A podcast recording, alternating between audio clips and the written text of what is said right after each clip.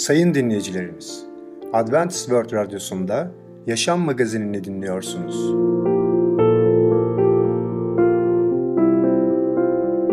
Sayın dinleyicilerimiz, ben Ketrin Akpınar, Adventist World Yaşam Magazinine hoş geldiniz. Sizinle birlikte önümüzde 30 dakika boyunca olacağım.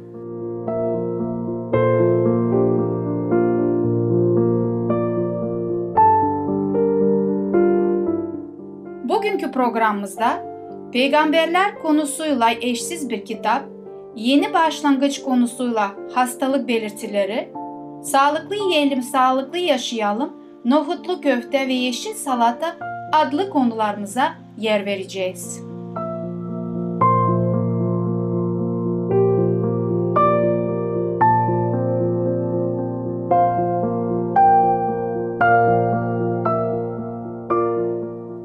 Sayın dinleyicilerimiz, Adventist World Radyosunu dinliyorsunuz. Sizi seven ve düşünen radyo kanalı.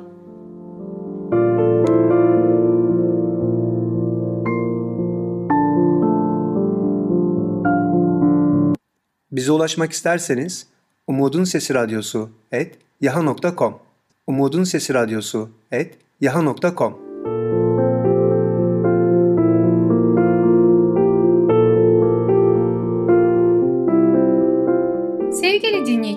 Eşsiz Bir Kitap adlı konumuzu dinleyeceksiniz. Bu kitabı eşsiz yapan nedir?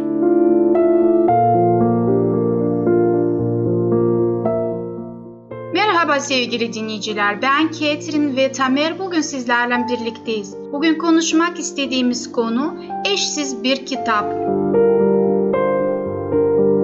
Sevgili dinleyiciler, Allah'ın kelamı, kutsal kitap aslında eşsiz bir kitaptır ve bu konuda hiçbir şüphe inanın yoktur. Çünkü Yüce Allah bizi ebedi bir sevgiyle seviyor. Sonsuz bir sevgiyle seviyor. Biz onu sevmesek bile o bizi sevmeye devam ediyor. Bizim son nefesimize kadar o bizi seviyor ve bizi kurtarmak istiyor. Ve kutsal yazıların ne kadar eşsiz olduğunu şimdi hep birlikte anlayacağız ve birlikte göreceğiz.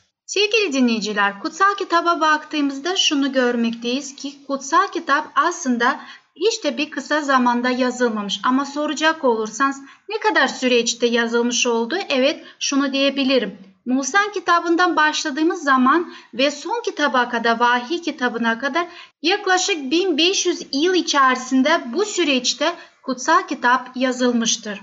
Evet sevgili dinleyiciler, 1500 yılı nasıl kavrayabiliriz, nasıl anlayabiliriz? Bir normalde günümüzde bir insan ne kadar yaşıyor? 80, 90, bilemedin 100, 110 yıl. Ama 1500 yıl deyince düşünün kaç nesil geçmesi gerekiyor. Uzmanların tespitlerine göre, hesaplarına göre ilk kitaptan son kitabı, vahiy kitabına kadar dünyanın sonuyla ilgili olan vahiyleri anlatan vahiy kitabına kadar 40 nesilden uzun bir süre geçtiğini tespit edilmiştir. Demek ki karşımızdaki kutsal kitabın, Allah'ın sevgi dolu kitabı çok farklı hatta 40 nesilden oluşan bir peygamberlerin yazılışıdır. Peygamberlerin sözleridir. Evet gerçekten öyledir. Kutsal kitabı açtığımızda ve ilk sayfasında içindekileri kitaplara baktığımızda orada şunu görüyoruz. 40'tan fazla yazarın tarafından bu kutsal kitap yazılmıştır. Hangi yazarlarla kutsal kitaba baktığımızda karşılaşmaktayız? Musa kendisi Mısır'daki üniversitede eğitim görmüş bir politika lideridir. Petrus bir balıkçıydı. Amos ise bir çobandı. Yeşu ordunun bir generaliydi. Nehemya ise bir sakiydi. Daniel bir başbakandı. Lukas bir sıradan bir doktordu. Süleyman bir kraldı. Matta bir vergi görevlisiydi. Buna baktığımız zaman Pavlus'u görüyoruz bir hahamdı. Evet sevgili dinleyiciler görüyoruz ki farklı insanlar farklı görevlerdeydi ta ki Yüce Allah onları peygamber olarak çağırana kadar. Demek ki görüyoruz ki diğer açıdan Musa peygamber o ilk başlarda nerede? Mısır'da çok özel bir eğitim almıştı. Faraonların kralların alacağı bir eğitimi almıştı. Ve bununla kalmadı. Kendisi daha sonra bir olaydan sonra çöle kaçmak zorunda kaldı. Çölde de orada çobanlık yaptı. 40 yıl boyunca tek başına koyunlarla, hayvanlarla, Yüce Allah'ın yarattığı doğayla iç içeydi. Ve bu yeterli kalmadı. Yüce Allah onu peygamber olarak seçtiğinde Musa peygamber dedi ben artık kaç yıldır çölde yaşıyorum. Ben konuşamam. Benim konuşma kabiliyetim ciddi bir şekilde gerilemiştir. Ama Yüce Allah onu peygamber olarak seçtiğinde kararlıydı. Allah Musa'nın bildiğinden çok daha fazlası biliyordu. Yüce Allah Musa'yı Musa'nın kendisi bildiğinden daha fazla biliyordu ve tanıyordu. Evet bundan dolayı Yüce Allah Musa'yı peygamber olarak kullandı. Biliyoruz ki bununla sınırlı kalmadı. Başka insanları da kullandı. Dolayısıyla biz insanlar olarak belki de ayrım yapabiliyoruz. Diyoruz aa bu kişi mi? Bu kişinin mesleği budur. Bundan ne bekleyebilirsin? Nasıl bir hayır bekleyebilirsin? Yok sevgili dinleyiciler. Yüce Allah her insanı toplumumuzdaki her insanı kullanabilir. Farklı meslekler olabilir. Her meslek toplumumuz için faydalıdır, yararlıdır. Onları Yüce Allah kullanmaktadır. Eskiden de kullanıyordu ve o insanları peygamber olarak bile kullanıyordu. Dolayısıyla Yüce Allah'ın kararlarına saygı duymak lazım. Görüyoruz ki Allah peygamberleri, insanları peygamber olarak seçtiğinde onlar farklı farklı yerlerde peygamberlik yaptılar değil mi? Örneğin ne diyebiliriz? Musa nerede peygamberlik yaptı Ketrin Hanım? Kendi halkı arasında. Tabii kendi halkı arasında ve kendisi biliyoruz ki sarayda yaşamıyordu peygamber olarak göreve çağrıldığında. Kendisi çölde, doğada yaşıyordu ve orada halkını aldıktan sonra halkla birlikte gene çöle gittiler. Ve çölde Allah Musa peygambere biliyoruz ki Tevrat kitabını verdi. Tevrat kitabını çok iyi biliyoruz. Kutsal kitabın ilk kitapları Tevrat kitabı oluşmaktadır. Dolayısıyla Tevrat kitabını herkes okuyabilir. Doğada Yüce Allah Musa peygambere o çöl ortamında vermiştir. Vahiy olarak peygamberimize Musa peygambere vermiştir. Bununla kalmıyoruz. Başka bir örnek alırsak Yeremia peygamber. Biliyoruz ki Yeremia peygamber çok zor şartlardaydı. Hatta kutsal kitap diyor o zindandaydı. Evet yanlış duymadınız sevgili dinleyiciler. Yeremia peygamber zindandayken Yüce Allah onu peygamber olarak kullanmaya başladı. Ona vahiyler verdi ve Yeremia peygamber o vahiyleri ezberleyip halka, insanlarına aktardı. Dolayısıyla Yeremia peygamber zindanda olmasına rağmen bu Yüce Allah için bir engel oluşturmadı. Peki Daniel için ne diyebiliriz? Daniel o da zindanda mıydı?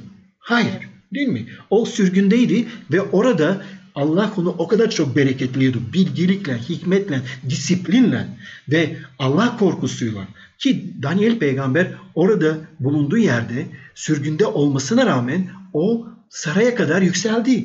Evet sarayda Yüce Allah ona peygamberlik sözleri verdi. Ve bu peygamberlik sözleri günümüze kadar inanın son zamanlara kadar çok önemli bilgiler içermektedir. Zamanımız ilerleyince göreceğiz ilerleyen programlarda Daniel peygamber aracılığıyla Yüce Allah ne kadar önemli sözler, ne kadar önemli bilgiler bize vermiştir. Peki Paulus örneğin neredeydi Paulus Allah'ın kelamını bize aktarırken veya Allah ona vahiy verirken şunu görüyoruz sevgili dinleyiciler. Paulus tutuk evindeydi. Kendisi tutuklanmıştı. Evet Yüce Allah için tekrar söylüyorum bu bir engel oluşturmuyor. Peki Luka diyelim. Pavlus'un arkadaşı, yol arkadaşı. Luka, doktor Luka diyelim.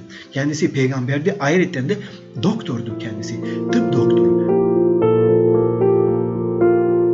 Sevgili dinleyiciler bugün burada konumuzu bitiriyoruz ama bir sonraki programda tekrar sizlerle birlikteyiz. Hoşçakalın. Sevgili dinleyicimiz, Eşsiz Bir Kitap adlı konumuzu dinlediniz.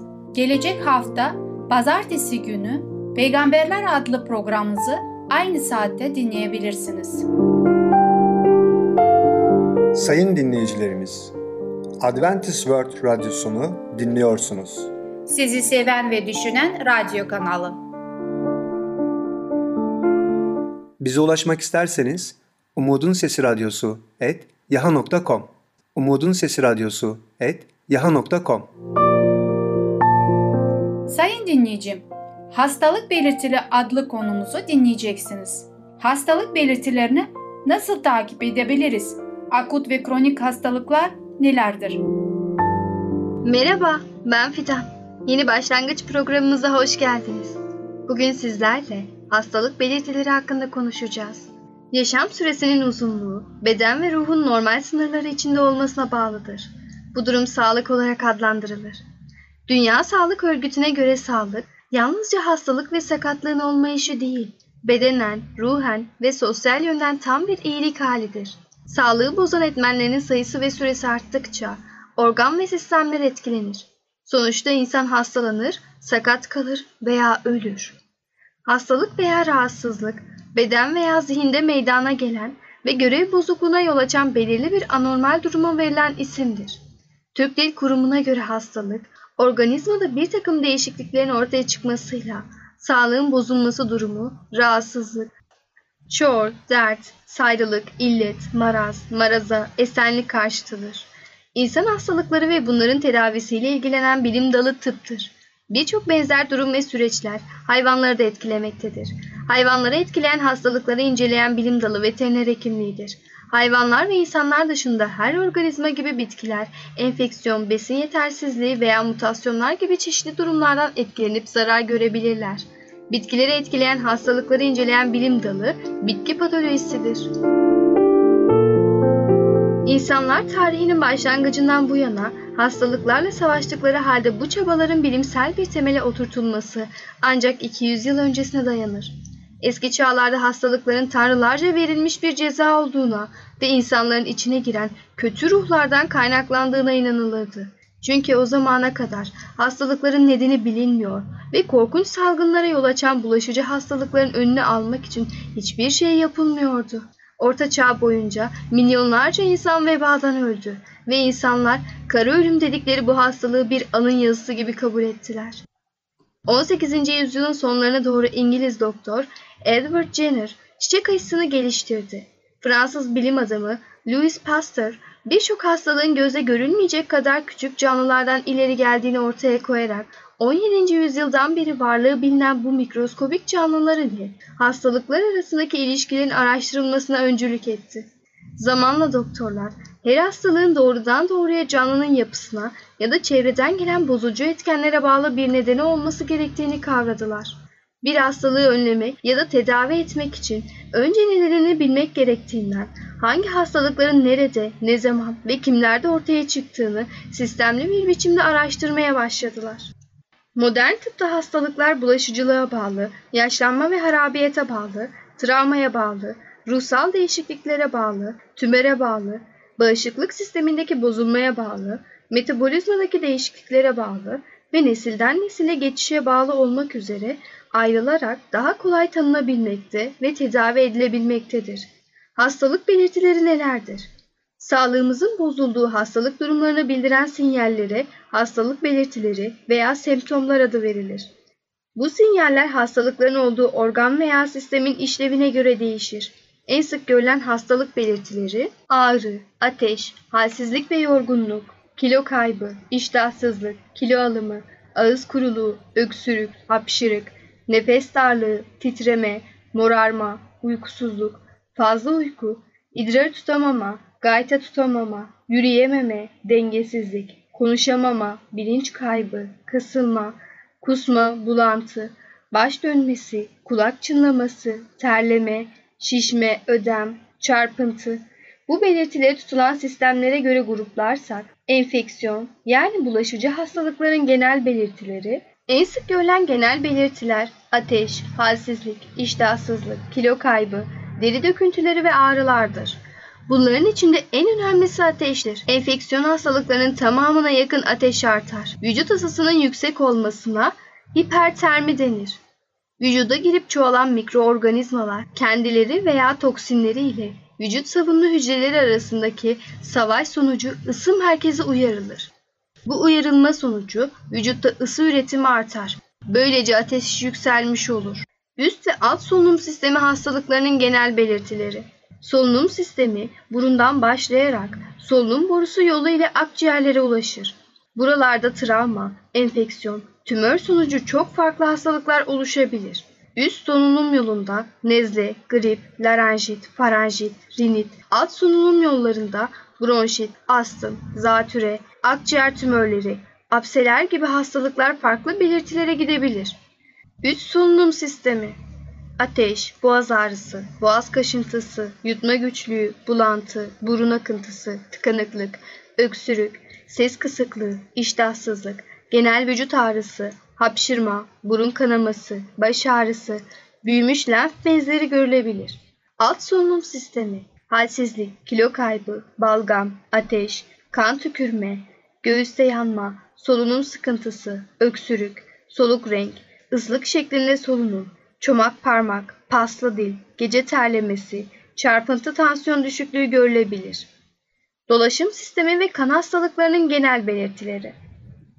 Kol bacak damar hastalıkları, kan hastalıkları yani lösemi, lenfoma, anemi, pıhtılaşma bozuklukları bu sistemin en sık görülen hastalıklarıdır. Bunların belirtileri şu şekilde olabilir. Kalp, kalp damar, kalp kapak, doğuştan kalp hastalıkları belirtileri. Özellikle gece ortaya çıkan solunum sıkıntısı, ancak otururken uyuyabilme, öksürük, balgam, çarpıntı, terleme, bacak ödemi, karaciğer ve dalak büyümesi, gece idrarı sık çıkma, yorgunluk, yüzde renk değişikliği, sıcak basması, baş ağrısı, iştahsızlık, uykusuzluk, nabız düzensizliği, bulantı, kusma, fiziki gelişme geriliği, bayılma olarak sıralanabilir. Kan basıncı değişiklikleri belirtileri ise baş ağrısı, yorgunluk, ense ağrısı, çarpıntı, unutkanlık, kulak çınlaması, gözde noktalanma, bayılma, renk değişikliği, baş dönmesi, bulantı, kusma ve komadır. Kol bacak damar hastalıkları Yorgunluk, tüy dökülmesi, renk ve ısı değişikliği, uyuşma, karıncalanma, hissizlik, ağrı. Programımızın sonuna geldik. Bugün çeşitli hastalık belirtilerini öğrendik. Lütfen bu belirtiler sizde varsa bir doktora danışınız. Sağlıcakla kalın.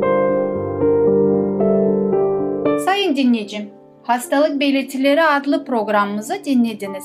Gelecek hafta Salı günü yeni başlangıç programını aynı saatte dinleyebilirsiniz. Sayın dinleyicilerimiz, Adventist World Radyosunu dinliyorsunuz. Sizi seven ve düşünen radyo kanalı. Bize ulaşmak isterseniz Umutun Sesi Radyosu et yaha.com Umutun Sesi Radyosu et yaha.com Sevgili küçük arkadaşım, şimdi hikaye zamanı. Yaratılış hikayesini şimdi dinleyeceksin. İlk insanlar kimdir? Nasıl yaratıldığımızı bilmek ister misin? Merhaba çocuklar. Ben Fidan. Bugün hepinizin çok merak ettiği bir konuyu öğreneceğiz. Bu dünyaya nasıl geldiğimizi, nasıl yaratıldığımızı, ilk insanların kimler olduğunu biliyor musunuz? Çok iyi dinlemelisiniz. Bunlar çok önemli. O zaman başlayalım. Başlangıçta Allah göğü ve yeri yarattı. Fakat yer tamamen çıplaktı. Her yerde karanlık ve su vardı. Sonra Allah ışık olsun dedi ve ışık göründü. Allah memnun oldu. Çünkü ışığın iyi olduğunu gördü. Işığa gündüz ve karanlığa gece adını verdi. Sonra Allah suların ortasına bir kubbe olsun. Suları birbirinden ayırsın dedi. Öyle oldu. Allah bu kubbeye gök adını verdi. Sonra Allah göğün altındaki sular bir yere toplansın. Kuru toprak görünsün dedi. Öyle oldu. Kuru toprağa kara, sulara ise deniz adını verdi. Allah memnun oldu. Çünkü bu da iyiydi. Sonra Allah yeryüzü yeşil bitkilerle tohum veren otlar ve tohumu meyvesinde bulunan meyve ağaçları ile dolsun dedi. Sonra yeryüzünde yeşil renkli otlar, her türlü renkli çiçekler ve ağaçlar yetişti. Allah memnun oldu. Çünkü bu da iyiydi. Sonra Allah gökyüzünde yeryüzünü aydınlatacak, gündüzü geceden ayıracak, mevsimleri ve yılları gösterecek ışıkları olsun dedi. Böylece gündüz için güneşi, gece için ayı ve yıldızları yarattı. Allah memnun oldu. Çünkü bu da iyiydi. Sonra Allah sular ve hava canlı yaratıklarla dolsun dedi. Böylece balıkları, suda yaşayan canlıları ve küçük büyük tüm kuşları yarattı. Allah memnun oldu. Çünkü bu da iyiydi. Sonra Allah yeryüzü canlılarla dolsun dedi. Böylece yeryüzünde yaşayan tüm hayvanları yarattı. Evcil ve vahşi, en küçüğünden en büyüğüne hepsini o yarattı. Allah memnun oldu. Çünkü bu da iyiydi. Karada yaşayan tüm hayvanlara, kuşlara ve balıklara çoğalın, verimli olun, denizleri ve yeryüzünü doldurun dedi. Sonra Allah, şimdi de benim gibi yaşayan bir varlık yaratmak istiyorum. Bir insan yaratmak istiyorum dedi. Böylece Allah insanları kendi benzeyişinde yarattı. Erkeği ve kadını yarattı. Sonra onları kutsadı. Ve çok çocuğunuz olsun ve yeryüzünü doldurun.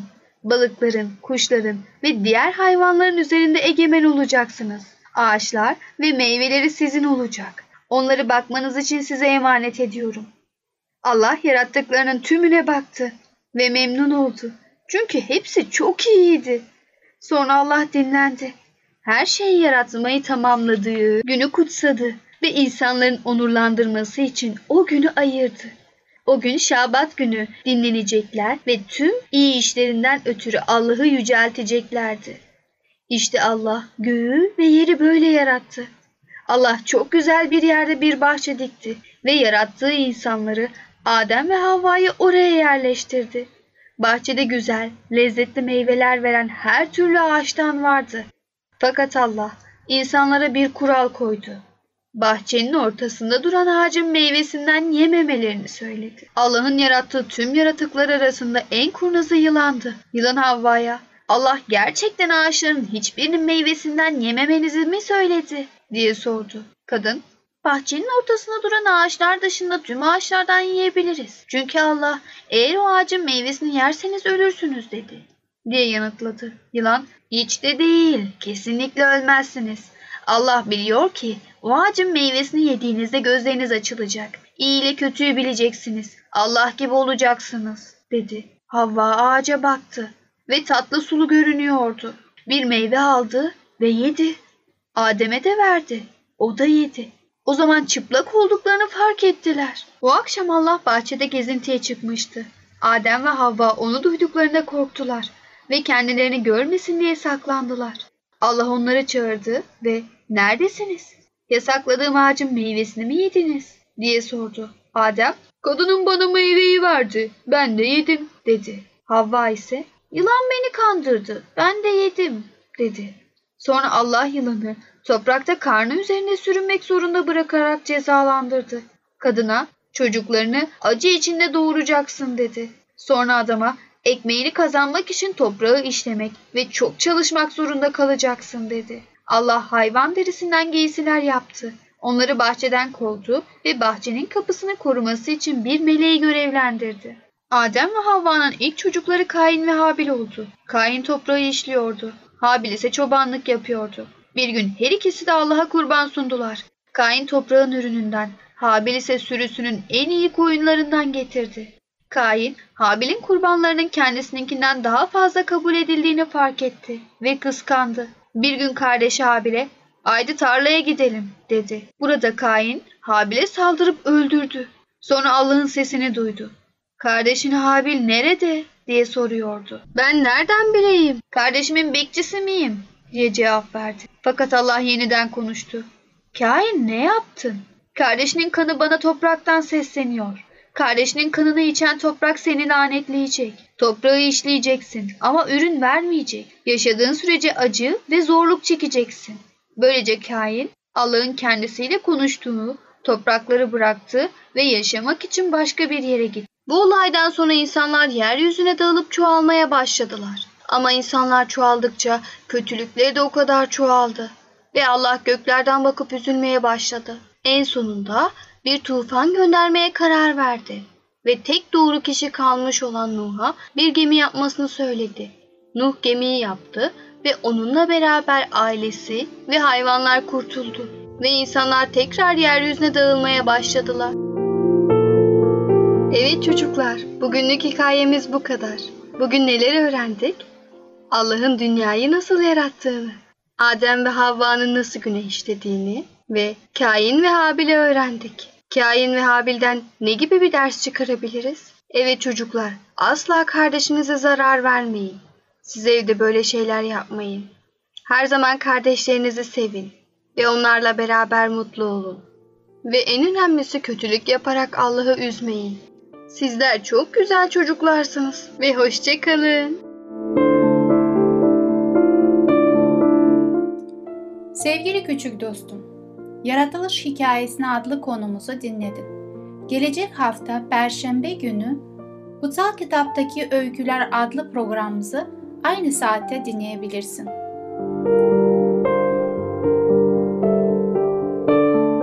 Sayın dinleyicilerimiz, Adventist World Radyosunu dinliyorsunuz. Sizi seven ve düşünen radyo kanalı. Bize ulaşmak isterseniz Umutun Sesi Radyosu et yaha.com Umutun Sesi Radyosu et yaha.com Sevgili dinleyicim, gelecek programımızda yer vereceğimiz konular bilgilik, anne babaları onurlandırma, Küçük Prens 3. bölüm.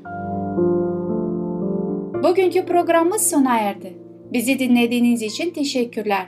Bir sonraki programa kadar görüşmek dileğiyle. Hoşçakalın.